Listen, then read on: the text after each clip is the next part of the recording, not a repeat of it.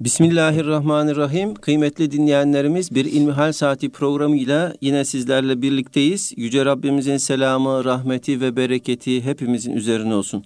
Efendim sizlerden bize ulaşan İlmihal sorularına değerli hocamız Doktor Ahmet Hamdi Yıldırım cevap veriyor. Muhterem hocam ilk sorumuz şöyle. Merhabalar hocam diyor dinleyicimiz. Haremlik selamlık nedir? Bazıları İslami kurallara uygun olarak aynı ortamda oturup sohbet edilebilir diyor. Bana yardımcı olursanız sevinirim diye bitiriyor. Buyurun efendim. Elhamdülillahi Rabbil alemin ve salatu ve selamu ala Resulina Muhammedin ve ala alihi ve sahbihi ecmain. Cenab-ı Allah insan oğlunu öncelikle Adem aleyhisselamı, ilk insanı, babamızı, ilk peygamberi topraktan yaratmış. Sonra da ondan eşi Havva'yı yaratmış. Böylelikle ilk insanlar Adem ile Havva cennette bir beraber iken Cenab-ı Allah'ın bir yasağına muhalefetten dolayı yeryüzüne gönderilmişler. Böylelikle yeryüzünde insanoğlunun hayat serüveni başlamış. İnsanoğlu bir erkek ve bir kadından dünyaya gelen ve Cenab-ı Allah'ın yeryüzünün her tarafına yaydığı, dağıttığı Allah'ın seçkin bir varlığı. Cenab-ı Allah erkekleri ve kadınları ayrı ayrı sorumlu tutuyor.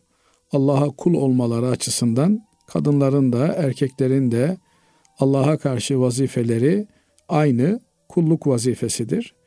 Cenab-ı Allah kullarına dilediği şeyi emretmekte hürdür kadınla erkek arasına bir cazibiyet koymuştur Cenab-ı Allah.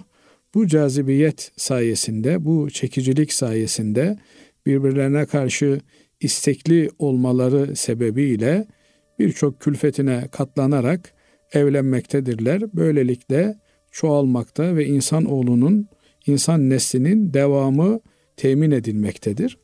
Cenab-ı Allah insan neslinin devamı noktayı nazarında en önemli yükü kadına yüklemiştir.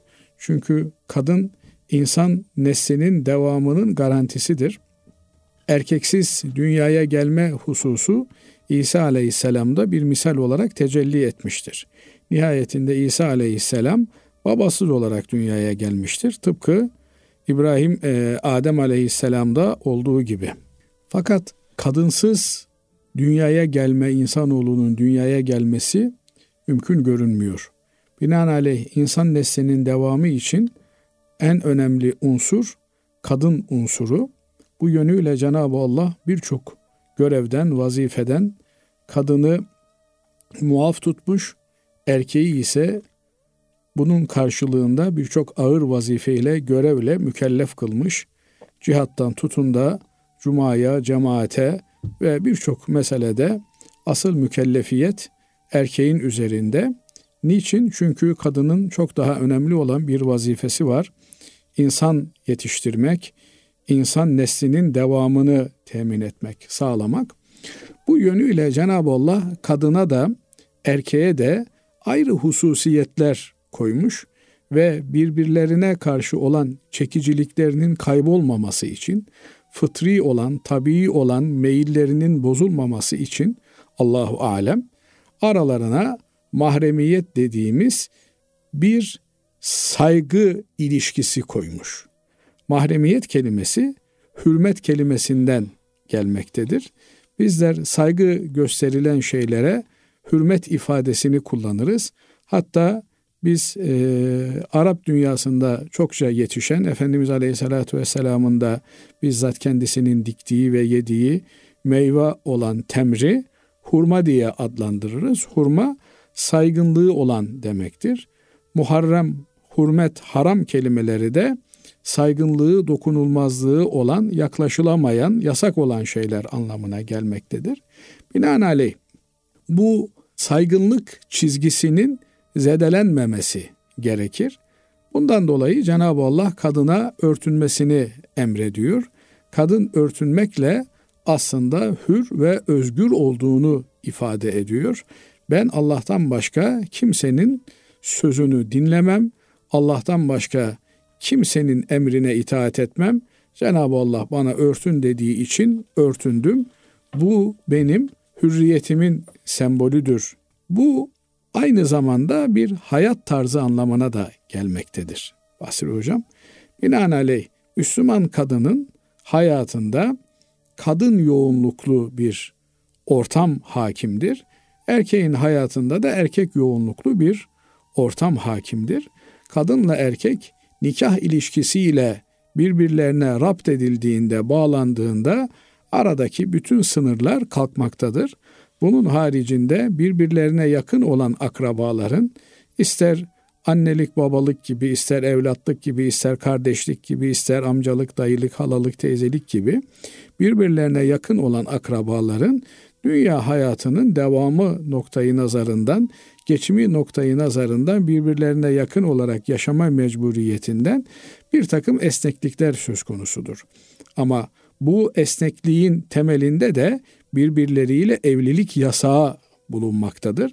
Binaenaleyh birbirleriyle evlenmeleri asla söz konusu olamayacak olan kimselerin beraber oturup kalkmalarında, yemelerinde, içmelerinde, bir ortamda bulunmalarında edep dairesinde bir sakınca bulunmaz, bir mahzur bulunmaz. Aksine bu akrabalık bağlarının güçlenmesi adına tavsiye edilen bir şeydir. Ama aralarında evlilik yasağı bulunmayan kimselerin, ebedi bir yasağın söz konusu olmadığı bireylerin bir arada bulunmaları mayınlı bir ortamda dolaşmalarına benzer. Binaenaleyh insanlar mayınlı ortamda dolaşabilirler mi? Dolaşırlar ama rahat olarak dolaşamazlar. Tedirgin olarak dolaşırlar. Bundan dolayı asıl olan kadının kadınlarla, erkeğin erkeklerle oturup kalkması, yemesi, içmesi. Eğer aralarında bir akrabalık bağı, bir mahremiyet bağı söz konusu değilse, e, bundan dolayı biz misafirliğe gittiğimizde Osmanlı'dan kalma usulümüz, geleneğimiz yani İslam geleneği ve göreneğinin bize öğretmiş olduğu haremlik ve selamlık diye iki ayrı istikbal odaları bulunur. Selamlık kısmında erkekler otururlar.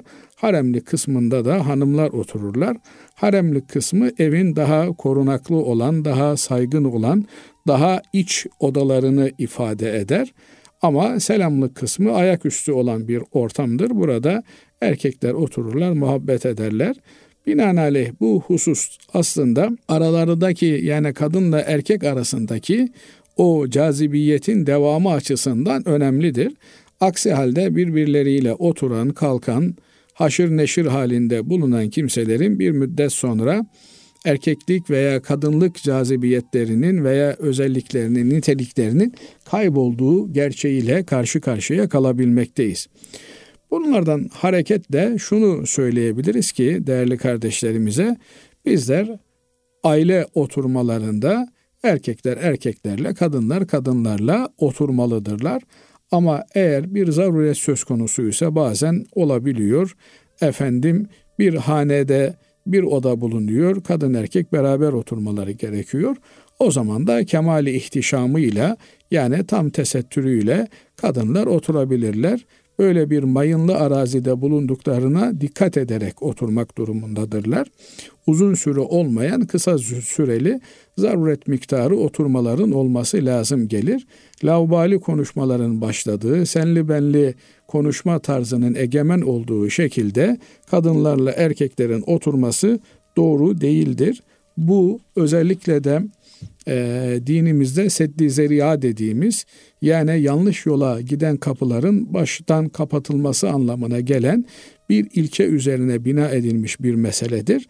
İnsanlar evlerinde kendi tabii hallerinde karı koca arasında birbirlerine rol yapma bitmektedir evlilikle beraber. Artık herkes kendi tabii haliyle ortaya çıkmaktadır. Ama iş yerlerinde efendim ne bileyim kısa süreli birlikteliklerde insanlar birbirlerine rol yapabilmektedirler. Kadın kocasından o an için kızgın olabilir. Koca hanımından kızgın olabilir. Karşısındaki bir insanın kendisine karşı bir cilveli sözü, bir latif hareketi farklı mecralara taşınabilir, götürülebilir. Bunlar tehlikeli şeyler olduğu için dinimiz sonradan pişman olacağımız fiillere götürebilecek olan e, bir takım öncül e, tavırları baştan tedbir alarak bizi ikaz etmekte, uyarmaktadır. Buna göre hareket etmek doğru olandır. Evet Allah razı olsun kıymetli hocam. Efendim şimdi namazla ilgili bir soru bize ulaşmış. Dinleyicimiz diyor ki namaz kılarken çeşitli vesveseler geliyor. Bunlardan nasıl kurtulabilirim? Şimdi vesvese kişinin iç dünyasına, kalbine gelen bir takım duyumlardır. Bu genelde şeytanın hem insi hem cinni olan varlıkların insanın kalbine olumsuz şeyleri düşürmesi, aklına getirmesi şeklinde ortaya çıkmaktadır. Bazen insanların vesveseleri insanın aklında olmayan şeyleri birilerinin gelip kulağına fısıldaması şeklinde olur. Cinnilerin, iblislerin, şeytanların vesvesesi ise onların direkt kalbine insanın bir takım şeyleri doğurması, aklına getirmesi şeklinde olur. Bunun tabi sebepleri önemlidir. Yani bir sebep sonuç ilişkisi burada söz konusudur. Bir insan neden namazda bu tür vesveselerle karşı karşıya kalmaktadır? Bunun sebeplerine bakmak lazım. Vesvese bir sonuçtur. Bu sonucu izale edebilmek için sebeplerini, nedenlerini ortadan kaldırmak lazım. Öncelikle oturduğumuz, kalktığımız yediğimiz, içtiğimiz ortamlara dikkat etmemiz lazım gelir. Yediklerimize, içtiklerimize dikkat etmemiz, kimlerle oturup kalktığımıza, hangi ortamlarda bulunduğumuza dikkat etmemiz lazım gelir. Bir insan İslami hayatı yaşamaya gayret ettiği sürece şeytan ona çok daha fazla musallat olacaktır. Şeytanın bu tür desiselerinden, bu tür efendim e, olumsuz tavırlarından korunabilmenin yolu rahmani olan, iyi olan, salih olan, sadık olan insanlarla beraber oturup kalkmaktır. Bunlar da beraber oturduğunuzda dininizi, diyanetinizi konuştuğunuz, ahiretiniz için endişelendiğiniz kimselerdir. Yani bu tür insanlarla oturup kalkmak derken bunlar uzaydan gelen hiç bulunmayan insanlar demek değil. Her muhitte bulunan Beraber olduğunuzda, bir araya geldiğinizde kendinizi huzurlu hissettiğiniz, Allah'a yakın hissettiğiniz, ahiret endişenizin arttığı, dünyaya karşı meylinizin kırıldığı kimseler bu tür vasıfları taşıyan kimselerdir. Bunlarla oturup kalkmayı artırmak gerekir. Allah'lık dediğimiz dünya ile işi olmayan, ahirete kendisini vakfetmiş olan kimselerle oturup kalkmaktır. İnsanların ihtiyaçlarını görmeye çalışmaktır. Böyle yaparsak bunların da temel bulundukları yerler sohbet meclisleridir. Yani insan haftada hiç olmazsa bir gün bir akşam bir sohbet meclisinde bulunmalıdır.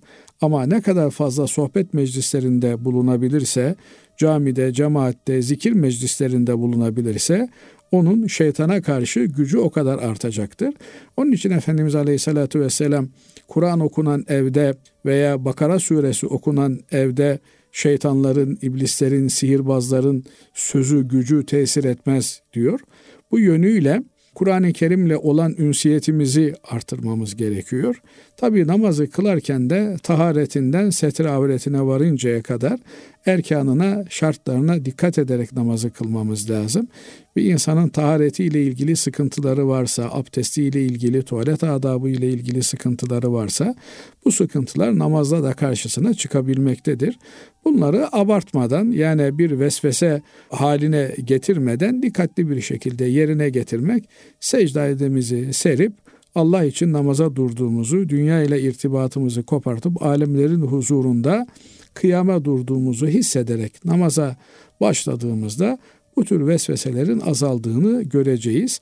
Ama eğer biz namazı günün bütün hengamesinin içerisinde bir an hengameden koparak namaz kıldığımızda bir an ahirete intikal edeceğimizi düşünüyorsak bu da yanlış olur. Yani en profesyonel oyuncular bile oyundan önce antrenman yapmaktadırlar. En profesyonel takımlar ne kadar karşılarındaki takım zayıf olursa olsun bir maça çıkmadan önce antrenman yapmaktadırlar. Namaz için de antrenmanlı olmamız lazım gelir. Namazın antrenmanı da öncesinde şartlarına, rükünlerine riayet ederek, bunlara özen göstererek namaz bilinci halinde bir namaz e, kılışımız ile ortaya çıkar. Yoksa palas panduras kılınan bir namazda vesvese de olur, başka şeyler de olur. Allah muhafaza eylesin.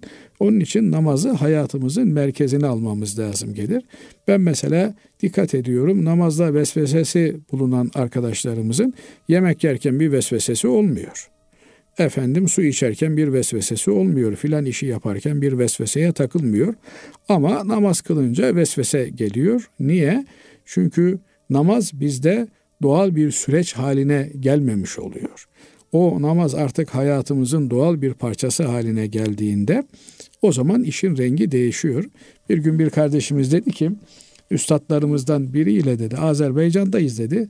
Sabahın dedi erken vakitleri efendim ve kışında soğuk bir mevsim e, arabayla kenara e, çektik. Ben arkada oturuyorum. Efendim üstadımız diyor abdest aldı. Namaz kılacağız. Ben hala e, üşüyorum, donuyorum, uyuma numarası yapıyorum. Bana dedi ki Zeki oğlum kalk bu namaz kılınacak. Hiç boşuna uyuma numarası yapma. Ondan sonra diyor kalktım diyor bir huşuyla o namazı kıldım. Şimdi biz bu namazı kılma mecburiyetinde olduğumuzu bilmeliyiz. Bunu bilince, bunu nefis kabullenince artık aradan e, kaynak yapmayı bırakır. Onun için namazın tadını almaya bakmamız lazım. Namazdaki bu kaçakları önlemeye gayret etmemiz lazım. Nasıl e, doğalgaz tesisatını kurduktan sonra kaçak var mı diye kontrol ediyoruz. Bu namaz kaçaklarına da karşı tedbirimizi alırsak inşallah bu tür vesveseler olmaz. Allah razı olsun hocam. Değerli dinleyenlerimiz kısa bir araya gidiyoruz. Aradan sonra inşallah kaldığımız yerden devam edeceğiz. Kıymetli dinleyenlerimiz İlmihal Saati programımıza kaldığımız yerden devam ediyoruz. Muhterem hocam dinleyicimiz şöyle bize yazmış. Evli bir erkek bekar bir kadına benimle evlen ve hasta karıma bak dese kadın böyle bir evliliği böyle bir sorumluluğu kabul etmek zorunda mı? Etmezse günaha girer mi? Ben o kadına bakamam diye seninle evlenmek istemiyorum derse günaha girer mi? Kuması olan evli bir kadın bu ikinci bir soru gibi fakat yine bağlantılı. Kuması olan evli bir kadın hasta kumasına bakma zorunluluğu var mı? Bakmazsa günaha girer mi diye soruyor. Şimdi tabii e, burada birden çok mesele iç içe girmiş durumda. Ancak bir takım temel ilkeleri dile getirmek noktayı nazarından konuyu ele alacak olursak öncelikle şunu söyleyelim ki karı koca ilişkilerinde temel olan ve aşiruhunne bil maruf ayeti kerimesidir. Yani hanımlarınızla maruf, örfün tanıdığı, bildiği toplumda gelenek, adet Müslümanlar arasında yaygın uygulama neyse ona göre muaşeret ediniz, geçininiz ayeti kerimesidir. Böyle olunca bizim e, aile düzenimizi karı koca arasındaki ilişkileri, hukuku tayin eden geneldeki Müslümanların yaşantılarının ortalamasıdır. Şöyle ifade etmek lazım gelirse, mesela bundan 50 sene öncesinde evlerde buzdolabı yoktu, çamaşır makinesi yoktu, bulaşık makinesi hak getire yoktu. Ama şimdi çamaşır makinasız, efendim buzdolabısız bir ev söz konusu değil. Binaenaleyh bugün kalkıp da bir e, karı koca birlikteliğinin yürütüldüğü aile yuvasında ben e, buzdolabı almak zorunda değilim. Benim anamın babamın buzdolabı yoktu, peygamberin buzdolabı yoktu. Ey hanım sen kalkıp da buzdolabı talep edemezsin diye bir şeyle erkeğin ortaya çıkması doğru olmaz.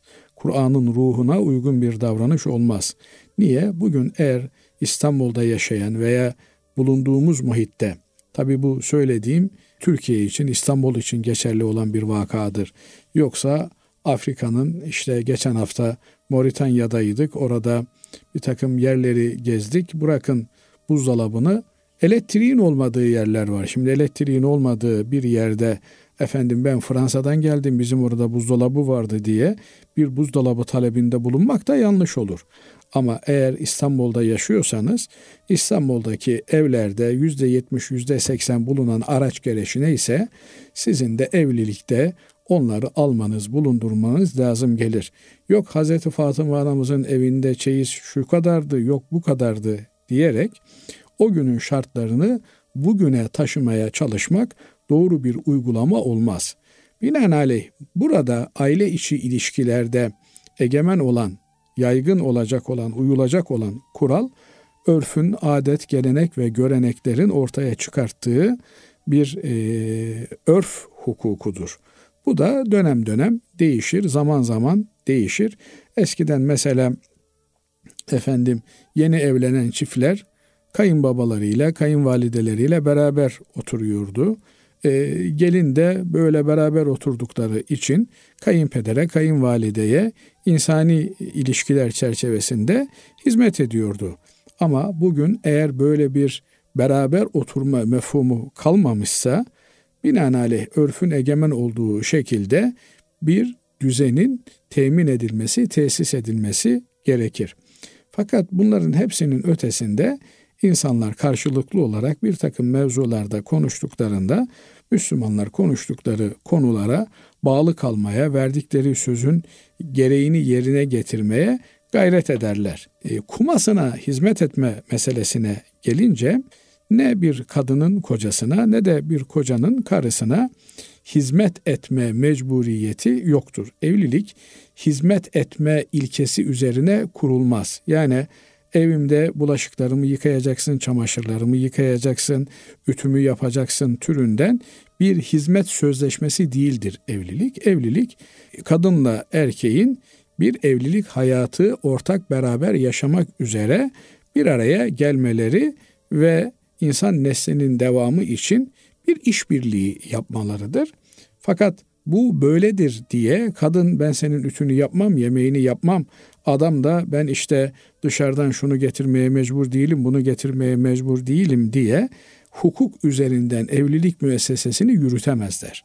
Az önceki ayeti kerimenin ifade ettiği gibi neyse bulundukları ortamın gereği sosyal statüleri neyi gerektiriyor ise ona göre davranmaları gerekir.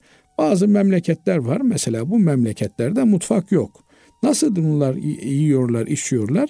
Efendim dışarıdan söylüyorlar veya e, dışarıdaki yemekhanelerde yiyorlar, ediyorlar. Böyle bir ortamda, böyle bir muhitte evlenmiş olan biri hanımına ben onu bunu bilmem burada evde yemek yapacaksın diye bir şeyi dayatamaz. Ama eğer İstanbul'da yaşıyorsa, efendim ne bileyim Anadolu'da yaşıyorsa bir kimse Anadolu'da insanlar evleri nasıl çekip çeviriyorlarsa işte adamcağız dışarıdan malzemeyi getiriyor. Soğanıydı, sarımsağıydı, patatesiydi, pirinciydi, bulguruydu, mercimeğiydi. Kadıncağız da ona göre yemeğini yapıyor. Akşam beraber oturuyorlar. Sabah beraber kahvaltı yapıyorlar. Hayatlarını devam ettiriyorlar, idame ettiriyorlar. Binaenaleyh karı koca arasında karşılıklı olarak birbirlerinden beklentileri genelde ortalama bir ailenin birbirlerinden beklentileri üzerinde şekillenir. Fakat hukuken bir mahkemeye bir neden bir koz olarak ileriye sürülebilecek bir mesele değildir. E, bugün de bakılan, görülen benim anlayabildiğim bunlar tabi toplum bilimcilerin uzmanlık alanına giren meselelerdir zaman içerisinde çok hızlı bir şekilde adetlerde, geleneklerde, göreneklerde değişimler meydana geliyor. Bir e, ortalama e, Türk ailesinde e, kumaya hizmet etmek diye bir şey söz konusu değildir. Evlilik müessesesi bir hizmet müessesesi, hizmet akdi değildir. Binaenaleyh evlilik müessesesinin hukuku kendi içerisinde mevcuttur bu hukukun e, şartları neyse ona göre tanzim edilir. Hizmet sözleşmesi farklı bir şeydir. Onun mukabilinde ücret ödenir. Eğer bu adamcağızın hanımı rahatsızsa, efendim bakıma muhtaçsa o zaman ücretini ödeyecek bir tane hizmetçi bulacak. Bu yatılı hizmetçi de olabilir. Bu yatılı hizmetçi e, ücreti mukabilinde hastanın yatalak olan hastanın hizmetini yapacak. Ama ben bir taşla iki kuş vurayım hem evleneyim hem de bedava bu işi e, gördüreyim türünden bir uyanıklık, doğru bir hareket olmaz.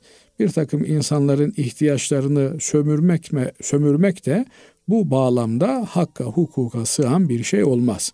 Ama biriyle evlenmiş, e, evlendiği kadıncağız da efendim başkasına ücret ödeyeceğimize bana ücretini öde, ben bu hizmeti yapayım diyebilir.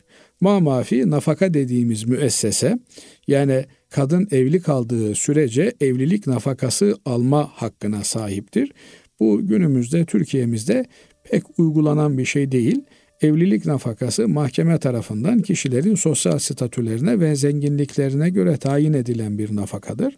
Söz gelimi zengin bir kimseyle evlenmişse bir kadıncağız onun muhitinde en üst düzeyde e, nafaka ücreti neyse mesela 150 bin liradır, 200 bin liradır.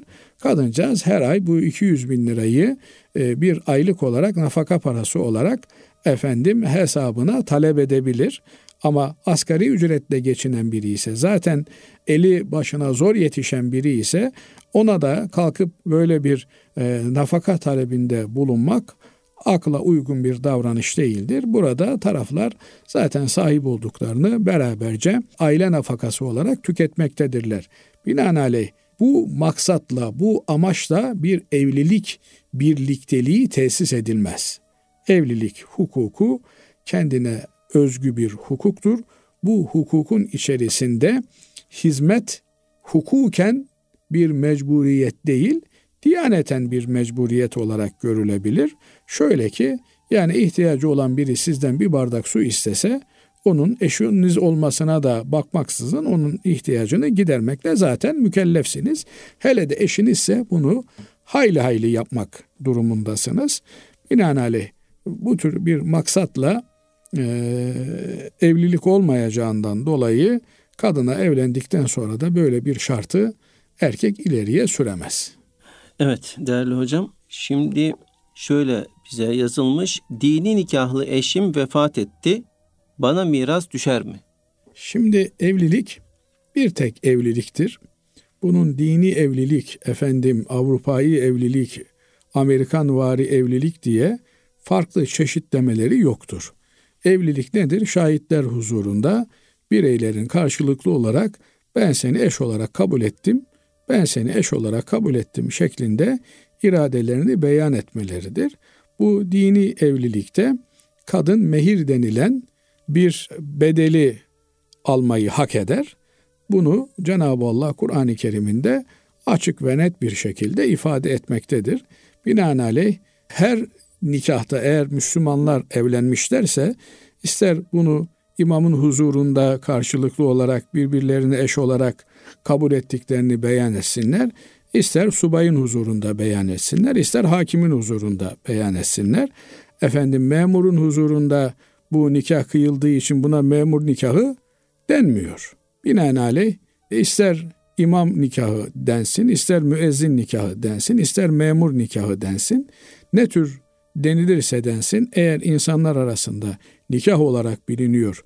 Müslümanlar efendim birbirleriyle evlenmelerine engel olmayan, bulunmayan Müslümanlar kadın erkek karşılıklı beyanlarıyla şahitlerin huzurunda evlenmelerini ortaya bir beyanla, iradeyle koymuşlarsa artık karı kocadırlar.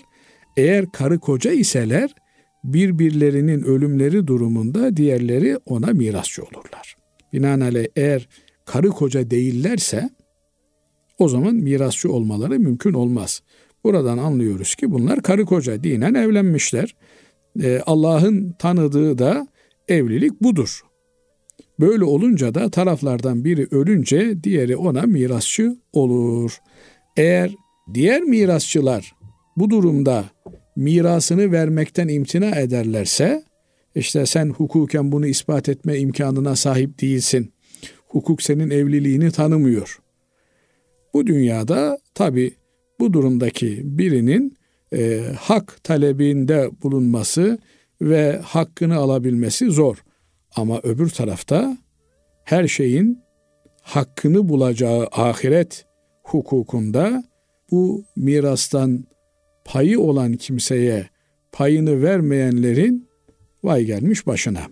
Onun için ahiret endişesi olan, ahiret korkusu olan zulmetmez ve zulmede razı olmaz. Bundan dolayı olabilir ki babası efendim birden fazla evlilik yapmıştır. O evlilikten babası öldüğünde hayatta olan bir hanımı vardır, babasının çocukları vardır. Onların haklarını kuruşu kuruşuna ödemek bir Müslümanlık vazifesidir. Allah katında sorumluluğu olan bir husustur. Bundan dolayı herkes Allah katında ne hesap vereceğine dikkat ederek davranmalıdır. Evet. Değerli hocam bugünlük son sorumuz şöyle. Dinimizde şakalaşmanın yeri ve ölçüsü nedir? Bugünkü stand-up'lara gitmenin bir mahzuru var mıdır? Şimdi şakalaşma tadında olmak suretiyle makbul bir şeydir. Efendim tavsiye edilen bir şeydir. Çünkü insan her daim ciddiyetini muhafaza edemez. Nasıl bedenlerimiz yorulduğunda dinlenmek suretiyle kendilerine geliyor, enerjilerini tazeliyorlar ise ruhlarımız yorulduğunda da bir takım alternatif işlerle, belki mizahla, belki dozunda şakalarla dinlenebilmekte ve enerjilerini tazeleyebilmektedirler. Fakat tabi bu şakalaşmaların belli ilkeleri, belli prensipleri vardır. Öncelikle Müslüman her ne surette olursa olsun şakasına dahi olsa yalan konuşmaz. Yalan beyanda bulunmaz. İkincisi bir Müslüman kendi içi için, için sevdiğini kardeşi için de sevmek zorundadır. Mümin kalabilmek için. Binaenaleyh kendisine yapılmasından hoşlanmayacağı bir şeyi Müslüman kardeşine yapmaz, yapamaz. Kaldı ki belki siz e, bir takım şeyleri tolere edebilirsiniz, müsamahakar davranabilirsiniz. Ama kardeşinizin hoşlanmadığı bir şey eğer söz konusu ise bunu şaka mahiyetinde de olsa ona yapmanız doğru olmaz. Dinen kabul edilmez. Diğer bir mesele de Müslümanın onurunu, izzetini, şerefini herhangi bir surette çiğnemeye yönelik, onu rencide etmeye yönelik bir davranışta bir Müslüman bulunamaz. Bu tür efendim kriterler çerçevesinde bir Müslüman şakada bulunabilir. Efendimiz Aleyhisselatü Vesselam'ın bu anlamda şakaları olmuştur.